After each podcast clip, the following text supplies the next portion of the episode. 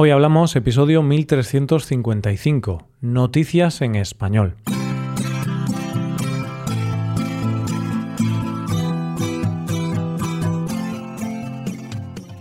Bienvenido a Hoy Hablamos, el podcast para aprender español cada día. ¿Quieres llevar tu español al siguiente nivel? ¿Quieres mejorar tu gramática y enriquecer tu vocabulario? Pues puedes hacerte suscriptor premium para acceder a más de 1300 transcripciones 1.300 hojas de trabajo con ejercicios y explicaciones de español y también podrás acceder al podcast premium que publicamos cada viernes. Ya hay más de 130 episodios disponibles. Hazte suscriptor premium en hoyhablamos.com. Hola oyente, ¿cómo estás? Hoy es jueves, así que, sin más dilación, vamos a las noticias de hoy. En primer lugar, conoceremos la historia de cómo una persona creó un país de la nada. Después hablaremos de un pueblo que quiere tener un cine como los de antes y terminaremos con una mano misteriosa de la Torre de Londres. Hoy hablamos de noticias en español. Creo que no me equivoco si afirmo que todos hemos pensado en qué haríamos si nos tocara la lotería o fuéramos millonarios. Yo tengo muchos planes en mi cabeza en caso de que eso pase, y seguro que muchos de ellos coinciden con la mayoría de los que piensas tú. Pero luego hay gente que tiene mucho dinero que piensa invertirlo en cosas que a ti y a mí nunca se nos pasarían por la cabeza. Y como muestra de esto, el protagonista de nuestra primera noticia de hoy, que te adelanto ya que es el hermano de uno de los escritores más famosos del mundo. Nuestro protagonista se llama Lester Hemingway y, como habrás entendido, era el hermano del gran genial escritor Ernest Hemingway. La cuestión que nos importa aquí es que en el año 1962 Lester había publicado una biografía de su hermano llamada My Brother Ernest Hemingway, que le dio una buena cantidad de dinero. ¿Y qué quería hacer Lester con el dinero? Pues construir su propio país. Y esto nos deja claro que Lester era un hombre de gustos sencillos. Bromas aparte, hay que decir que Lester era listo, porque lo consiguió aprovechándose de una ley estadounidense del año 1856, llamada Ley de las Islas Guano. ¿Qué decía esta ley?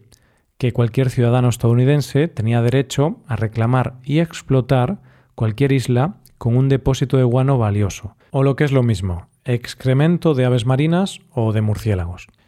Es decir, que cualquier rincón del mundo en aguas internacionales que no hubiera sido propiedad de ningún gobierno podía ser reclamado por un estadounidense.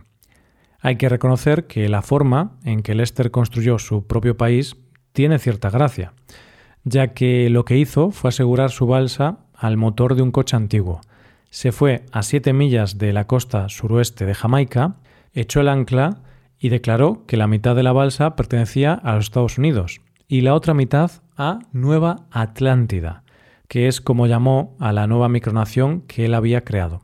Ese país que él había creado contaba con una balsa de bambú, una tubería de hierro, cables de acero y piedras.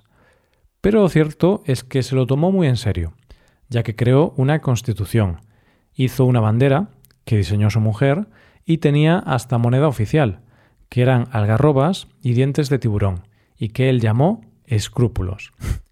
Pero no te creas que solo fue una locura suya, ya que hubo personas que quisieron instalarse allí, y era tal el empeño de Lester de convertir ese país en un país próspero que él mismo se llamaba presidente y alcalde.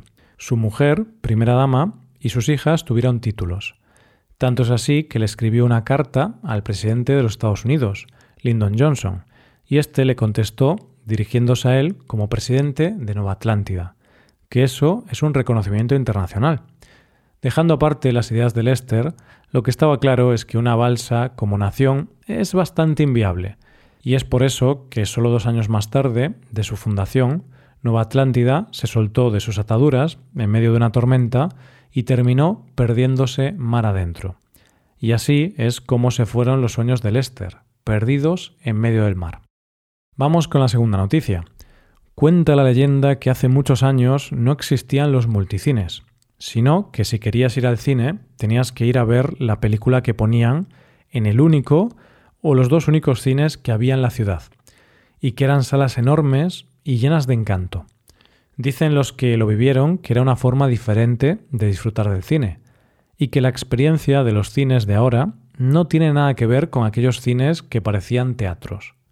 Y si te dijera, oyente, que hay por lo menos un lugar de España donde se puede ir a uno de esos cines, atento a la segunda noticia de hoy.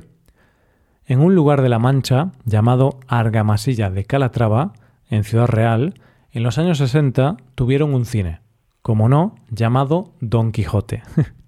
Este cine se convirtió en un emblema de la zona, y los más antiguos del lugar recuerdan las maravillosas películas que se vieron allí provenientes de Hollywood, y cómo el cine español también luchaba para sortear la censura. Pero, como le pasó a muchos cines en los años 80, cerró y pasó a ser un salón de celebraciones, de estos donde se celebran bodas, comuniones y demás eventos. Poco después, el salón cerró definitivamente y así estuvo 20 años cerrado. El alcalde del pueblo cuenta que la intención del ayuntamiento siempre había sido poder rehabilitarlo, pero no tenían suficiente dinero para hacerlo. Sin embargo, hace tres años surgió una oportunidad gracias a una línea de financiación pública para la adquisición de bienes históricos, lo que hizo que el ayuntamiento pudiera comprar el cine por 300.000 euros a su propietario en aquel momento. Desde el 2019 ha sido un proceso largo porque una obra siempre es compleja y de un cine imagino que más. Y también porque después llegó la pandemia y quedó todo paralizado.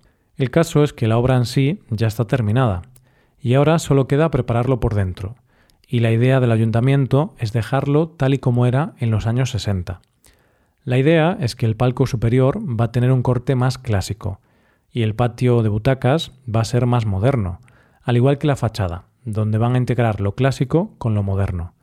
Y como dice su alcalde, disponer de nuevo de esta sala de cine, que también utilizaremos para teatro y para alternativas de ocio y cultura, marcará un antes y un después en el pueblo. Y lo cierto es que ojalá se pudieran rehabilitar más cines y que todos nosotros pudiéramos tener la experiencia de vivir una película en una sala de cine como esa, porque eso debía de ser mágico. Ya llegamos a la última noticia del día. Soy de esa clase de personas que cuando viajo, además de ver los monumentos o museos en sí, me resulta curioso descubrir alguna leyenda o pequeña curiosidad que esconde la ciudad o esos monumentos. Y sin duda, uno de los monumentos del mundo que más leyendas tiene a su alrededor es la famosa Torre de Londres. Un monumento que, efectivamente, está en Londres. y de una de esas curiosidades vamos a hablar en nuestra última noticia de hoy. En la Torre de Londres se guardan las joyas de la corona y está custodiada por unos cuervos que, según cuenta la leyenda, el día que se vayan caerá la corona británica. Esta es una leyenda, pero hay cosas muy curiosas que este famoso monumento esconde. Y para la cosa curiosa que vamos a ver hoy, hay que fijarse un poco. Para ver esto hay que ir a la torre Byward Norte, cosa que harás si entras en la torre porque es el acceso principal al monumento. Ahí, atrapada entre el muro y cubierta por un vidrio, se puede ver una mano artificial. ¿Por qué? ¿Qué significa esto? La explicación a esta pregunta la hemos conocido gracias a Megan Clawson, una mujer que reside en la torre, ya que su padre es uno de los famosos beefeaters, que es como se conocen a los guardias de la torre. Y seguro que ya le pones imagen a cómo van vestidos o bien porque has estado allí, o bien porque te has tomado una ginebra de la conocida marca. Megan ha compartido a través de redes sociales la explicación de esta mano atrapada en los muros. Así lo contó ella. La historia cuenta que hubo un tiempo en el que necesitabas una contraseña para ingresar a la torre. Para dar la contraseña debías colocar tu mano en este agujero en la pared, al lado de la torre North Byward. Si te equivocabas de contraseña, te cortaban la mano en ese mismo momento. Como se ve que más de uno perdió la mano por falta de memoria o por tardar mucho en recordar la contraseña, dejaron la mano artificial como recordatorio de aquello que pasaba en otras épocas. Y aquí he de reconocerte que yo habría perdido las dos manos, porque para recordar las contraseñas soy un auténtico desastre. ¿Crees que por esto inventaron esa pregunta de ¿has olvidado tu contraseña? Y esto es todo por hoy. Ya llegamos al final del episodio. Antes de acabar, recuerda que puedes utilizar este podcast en tu rutina de aprendizaje. usando las transcripciones, explicaciones y ejercicios que ofrecemos en nuestra web. Para ver ese contenido tienes que hacerte suscriptor premium en hoyhablamos.com. Esto es todo, mañana volvemos con dos nuevos episodios. Lo dicho, nos vemos en los episodios de mañana. Pasa un buen día, hasta mañana.